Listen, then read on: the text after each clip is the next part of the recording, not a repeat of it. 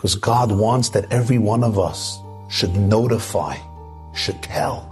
Livnei ha'adam, to every person you meet, gvuroisav. Teach every person you meet his own strength.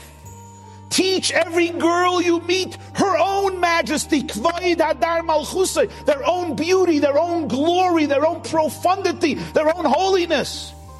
We talk about God's greatness not because He needs our compliments. Because if God is great, it means He didn't make a mistake when He created you. If God is omniscient and omnipresent, it means that when He created you, He was making a statement that the world is incomplete without your contribution.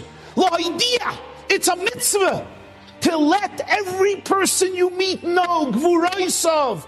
Make them aware, make them cognizant of their own power, of their own fortitude, of their own majesty, of their own creativity, of their own inner infinite dignity and light and gift. Make each person aware of their royalty and aristocracy and glory.